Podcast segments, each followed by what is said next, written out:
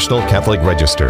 This is Register Radio, bringing light and clarity to the news and topics that affect your life. Lent is almost here. How are you preparing for this holy season? Thinking of giving something up? Take a couple tips from Mother Angelica. She said, Whatever you do this Lent, whatever suffering you endure, do it for Jesus and do it cheerfully. Today, we prepare for the Lenten season with Franciscan missionary of the Eternal Word, Father Joseph Mary. Then we turn to the news. Last fall, St. Mary's College in Notre Dame, Indiana, historically a school for undergraduate women, had decided to accept men who identified as, as women. The school reversed course after blowback, but trust has been broken. We hear about those concerns at St. Mary's from Jonathan Liedl, our senior editor at the Register. I'm Jeanette DeMello, Executive Director of the National Catholic Register and Catholic News Agency. I'm your host here on Register Radio. I'm joined by Matthew Bunson, my co host, who is EWTN News' Vice President and Editorial Director. Hi, Matthew. Hello, great to be with you. You too. It's good to be thinking about Lent, uh, preparing for it. I'm in Louisiana and we have Mardi Gras this weekend and uh, lots of focus elsewhere. Uh, but I think it's always important to be prepared for such a holy season. And I'll and, uh, state the obvious too that, uh, boy, it just feels like we celebrated Christmas. Exactly. it, it's very early this year, and uh, I'm I'm I'm still putting away Christmas stuff. So I, I feel I feel you. Today we have uh, Father Joseph Mary Wolfe, who's the chaplain of EWTN. Um, he is one of the founding members of the men's community founded by Mother Angelica, the Franciscan Missionaries of the Eternal Word. And we're so grateful to have him with us today. Father Joseph Mary, thanks for taking the time to be with us. And good to be with you, Jeanette. So, for Christians, Lent is, of course, this 40 day period leading up to Easter. As Catholics, we're taught it's a time of prayer, fasting, and almsgiving or charity. Uh, but it's easy to recite those basic definitions uh, of what Lent is and then to give up chocolate or coffee or whatever it is. It's not mm-hmm. easy for me to give up cho- uh, coffee, but, um, but, but really, I want to kind of get to the heart of it. Why mm-hmm. Lent? Uh, why do we actually do this? What is the purpose, the true purpose? Right. So the whole goal is, right, deeper union with God. And so the church, thankfully, as a mother, knows that we need to refocus our attention every year. Mm-hmm. And so we, we as a church go on retreat together. And it's always easier, isn't it, for us to refocus our the lens of our lives with others and to be together in the, these practices of wanting to deepen our union with God and to remove any obstacles that stand in the way. And that's why we always begin on Ash Wednesday, reminding ourselves, being reminded of our mortality, but also the need for prayer, for charity, and for some sacrifice in our lives. Absolutely. You mentioned Ash Wednesday, and that is coming so quickly. We go and we, we get ashes on our forehead. Um, you know, fr- from dust you came, from dust you will return. And as mm-hmm. I prepared for this show, I watched a few of Mother Angelica's uh, uh, Mother Angelica Live Classic, you know, and, and some of her reflections on Ash Wednesday and on Lent. And she had this one one quip, because she's so witty, and she said, The days pass quickly, don't you think? One day it won't be ashes on our head, it'll be ashes in the box. That's right. That's right. She's always getting down to the nitty gritty of life, you know, and she's very practical too. And so for Mother, it was primarily, I think, interior mortifications because mm-hmm. I think she experienced in religious life that those who were especially um, you know, ascetical could often be more of a penance to others and they were suffering themselves, right? Mm-hmm. And so we do need to have that element of some sacrifice in our life. But for Mother, it was more of this interior mortification. So, for example, um, she would say maybe there's someone you'd like to, as she would put it, slip on a banana peel, you know, because she, you have this something, you know, in the past about them.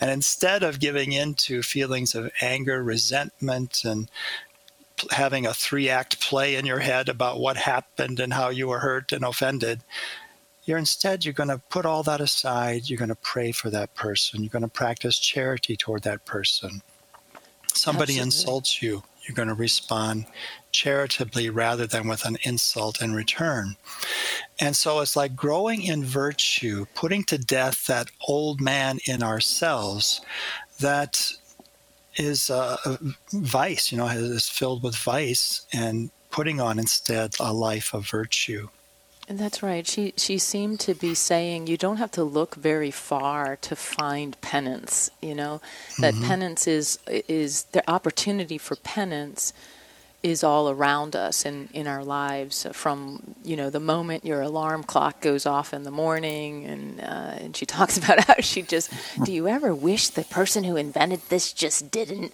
you know just didn't invent the thing? You just want to throw it away. Uh, you know and and she's she looked you know she's kind of pointing to every opportunity that we have in our day um, to turn an irritation into an offering um, to, to Jesus. And as I said in the introduction, she, she made that point. We can give things up.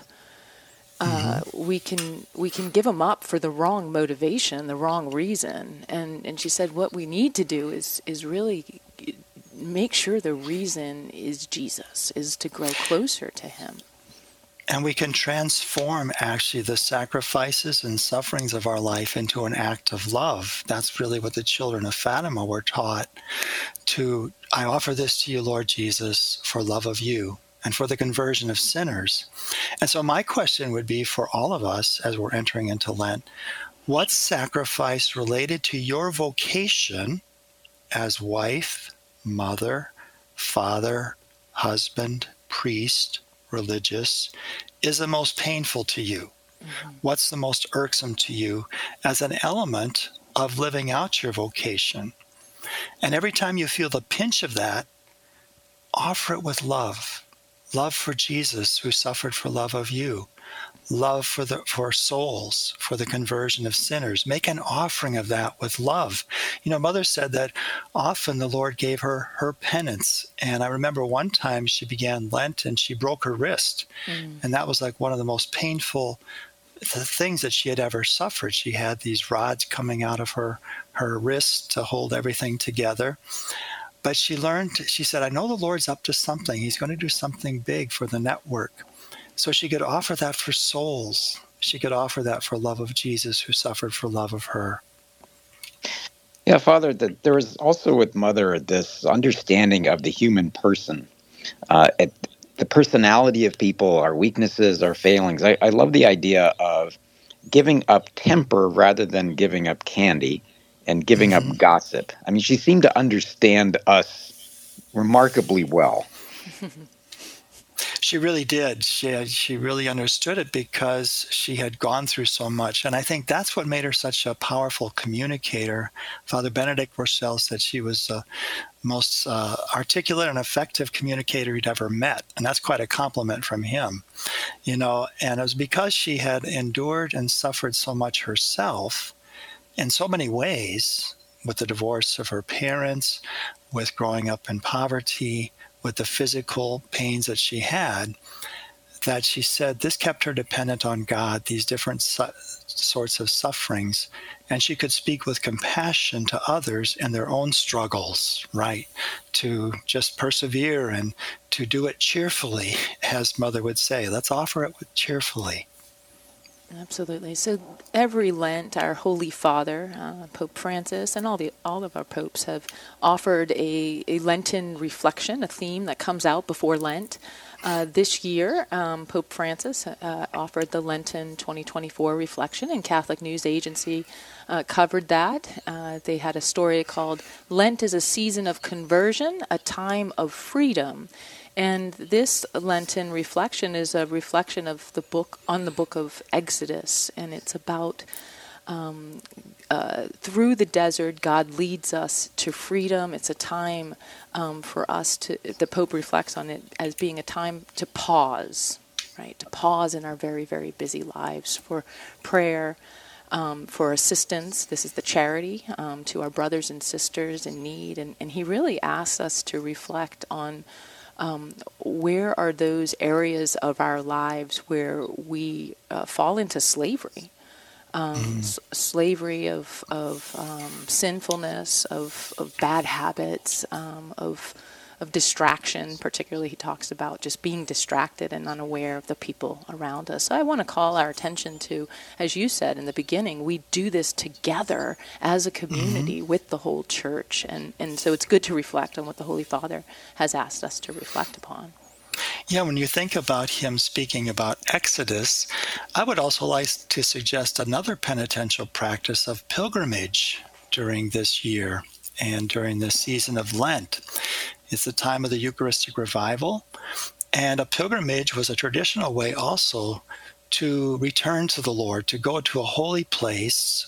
And there's always graces that are received. And so you think of the Via, right? The way of St. James in Europe. And for centuries, people would walk days, weeks, or even months to St. James of Compostela. And so maybe this year, especially for those who may be in the Alabama area or even want to travel farther, come to the Shrine of the Blessed Sacrament. Mm-hmm. Come during the season of Lent. We're actually on March 9th having a wonderful event on the Shroud of Turin with talks and a healing service. And you can find things about that on the Shrine website. And uh, a pilgrimage, again, it's, it's a way in which you're putting away the old, old man and putting on the new man made in the image of Christ. Absolutely. And Father Joseph, you have also uh, given some Lenten reflections that we can, can watch at EWTN um, as uh, mm-hmm. uh, throughout Lent. Uh, there's an e-book and and right now we're talking in the in the weekend before Lent, but uh, there's going to be plenty this week as Ash Wednesday approaches at EWTN.com and at ncregister.com that can help us uh, to begin to prepare, uh, to find uh, uh opportunities um, to spend uh, some thoughtfulness and prayerfulness um, on our Lord and how our hearts can can be more united with Him. And it has to be intentional. And um, I'm looking at EWTN.com right now, and I see your face there. There's already an ad that can help people get uh, attached and, and connected um, to, uh, to this, these Lenten observances. Do you have any final thoughts for us as we as we begin uh, this journey? Well, it's all depending on God, right? and He is the primarily one, primary one who is leading us to union with Himself. So we're seeking the Lord's grace, and it is a graced time, this season of Lent, and to take advantage of it. And so, to take advantage of those traditional practices of prayer, some sacrifice, charity toward others, and pilgrimage, these can be wonderful ways that will enrich our life with the Lord as He leads us closer to Himself. Well, thank you so much, Father Joseph Mary. We always appreciate your wisdom and also sharing uh, those reflections and memories of Mother Angelica. Always good to be with you, Jeanette. When we come back, we'll talk about the controversy surrounding a proposal to accept students who identify as transgender at St. Mary's College in Indiana. Register senior editor Jonathan Liedl brings us the news and analysis. This is Register Radio on EWTN, and we ask you to stay tuned for more.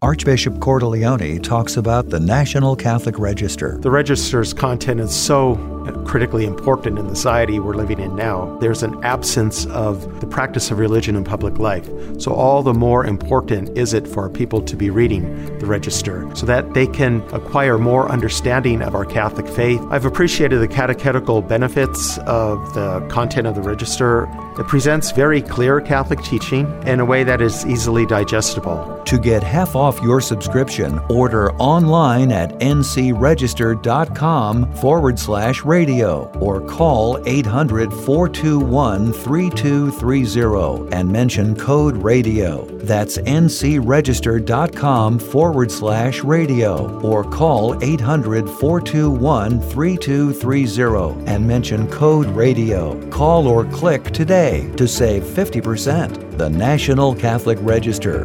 Read faithfully.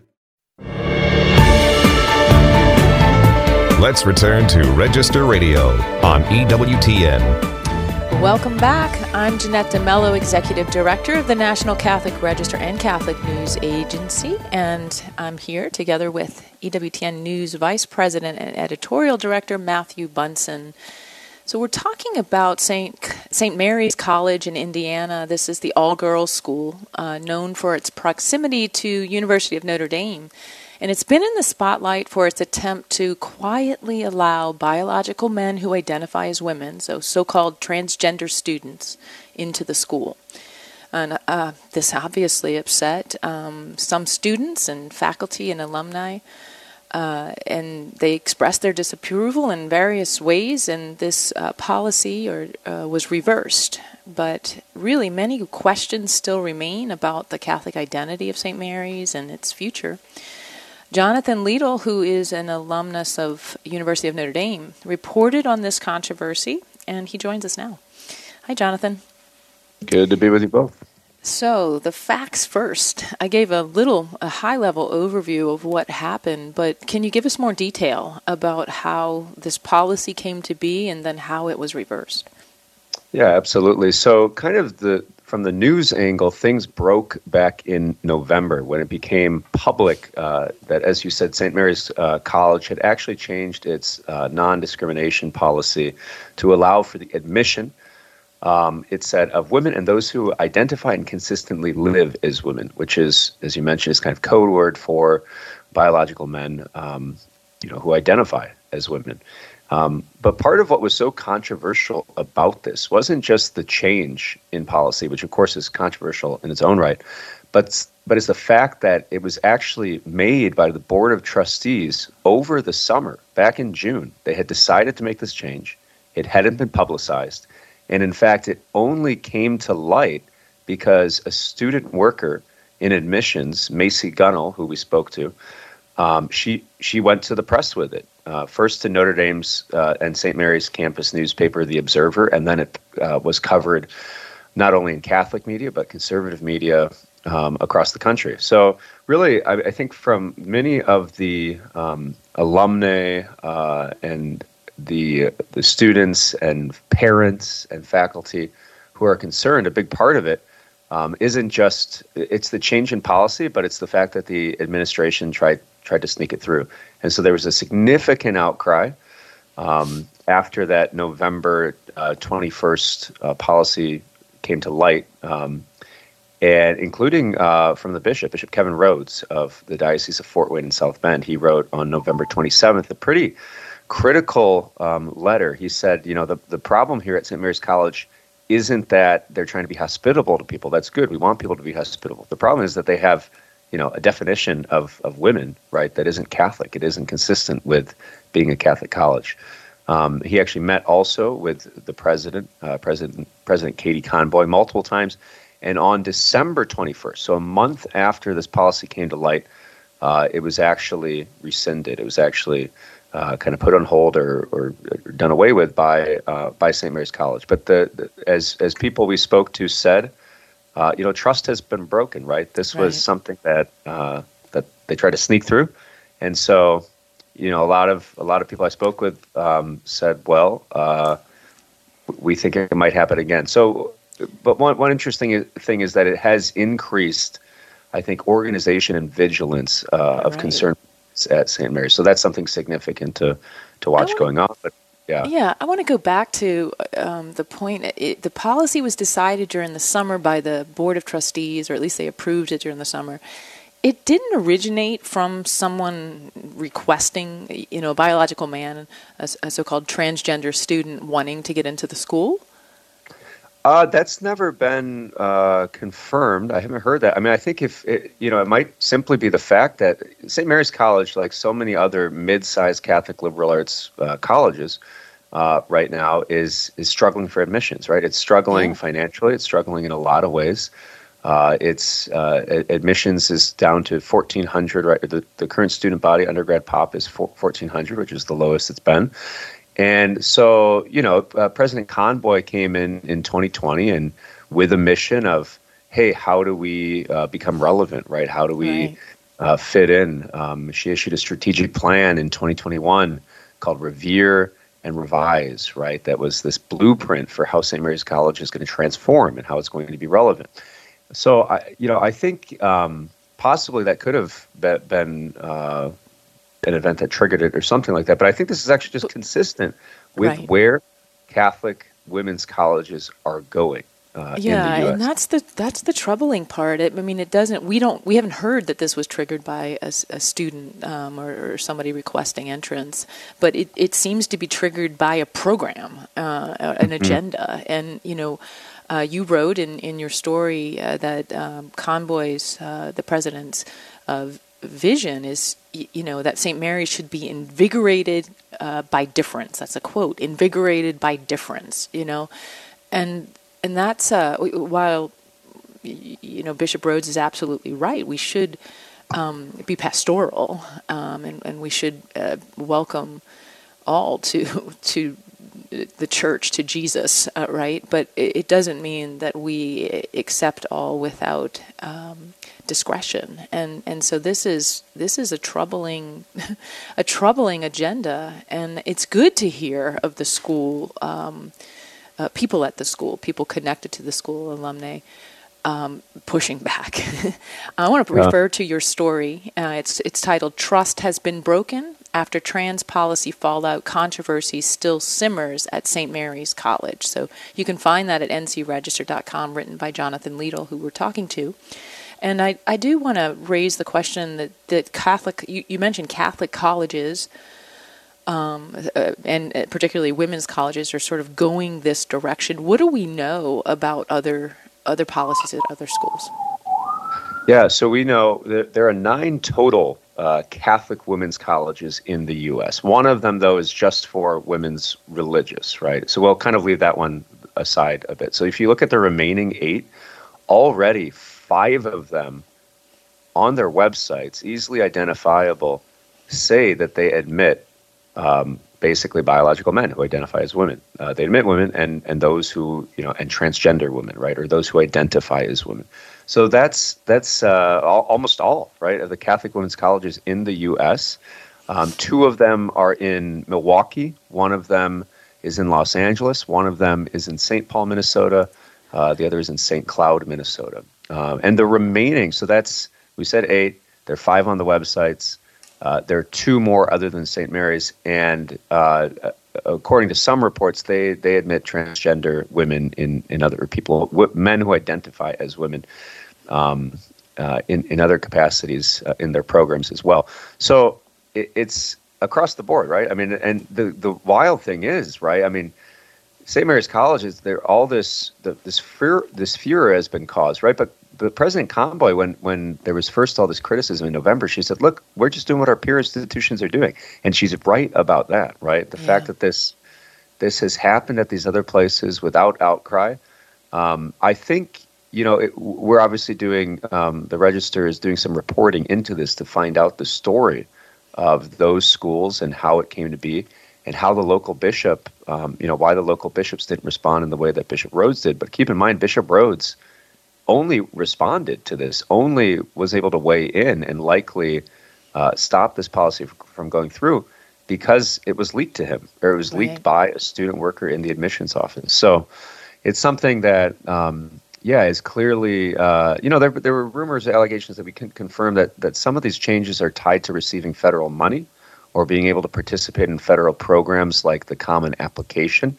Uh, we couldn't confirm those, but um, there there there is a sense, uh, you know, among among people in higher ed, um, especially if they don't necessarily have a deep grounding in the Catholic faith, um, you know, that we need to make this change, right, to to fit in. And I think on this issue, on St. Mary's College, um, you know, people told me this isn't just undermining St. Mary's Catholic identity; it's undermining St. Mary's identity as a women's college. Um, right. Some of, right. I mean, that's so that, and also uh, St. Mary's as a as a college is a collegial place to have a decision like this made kind of in the shadows. Um, so, but there has been uh, significant uh, backlash against it, which I think is important to point out. Yeah, and Jonathan, do we have any idea of uh, the numbers involved uh, at these other women's colleges? How many? In terms of how many actual trans students or applicants who identify as women A, were admitted and B, are currently there. Yeah, we don't. We're we're looking into that right now. So the register is doing. You know, the St. Mary's story has kind of triggered that that deeper dive mm-hmm. into uh, asking those questions and answering them. So we don't know for sure. We do know at St. Mary's College that if uh, if there had not been a change in policy, um, if they hadn't gone back on the change in policy in December, um, that the the fall 2024 class for the St. Mary's College Belles could have included uh, biological men identifying as, as women. So uh, it, it, could have been there at these other schools. Their policies have been in place longer, so it very well uh, may be a reality. Uh, we'll find out um, uh, for sure. But I mean, I, what, yeah, one thing to highlight at St. Mary's College, you've mentioned it, but um, you know, people did tell me the silver lining of this is that uh, it's almost like a sleeping sleeping giant was awoken, right, by this this policy attempting to be crammed through, and you have uh, this network of alumni, of parents, uh, some faculty, some students who, you know, it was, it, someone described it to me as kind of like a frog slowly cooking in a pot, right? Like there have been different changes at St. Mary's College uh, under President Conboy and even before. Uh, in the launch of an LGBTQ plus center a couple years ago, bringing in Father Daniel Horan, a very controversial Franciscan priest as the director of, of the Spirituality Center. But this policy, this trans policy, was kind of like instead of the frogs simmering, suddenly the frogs like dumped into boiling water. And people kind of woke up and people said, Whoa, what's happening at St. Mary's College? If it can do this, if it can make this change, what how is it really being guided by its Catholic identity? Um, but we're seeing a response to it. Uh, and so uh, the, the hope is that this might be an opportunity for some good changes to actually happen uh, at St. Mary's College. Yeah, Jonathan, thank you for your reporting and also for your analysis here. And we'll look forward to that other reporting from you and Matthew McDonald. And I invite our listeners to go to ncregister.com where you can find more news, analysis, and commentary. Thank you for joining us here on Register Radio on EWTN, together with Matthew Bunson and, and my producer, Michael McCall. I am Jeanette DeMello, and until next week, I pray that God bless you.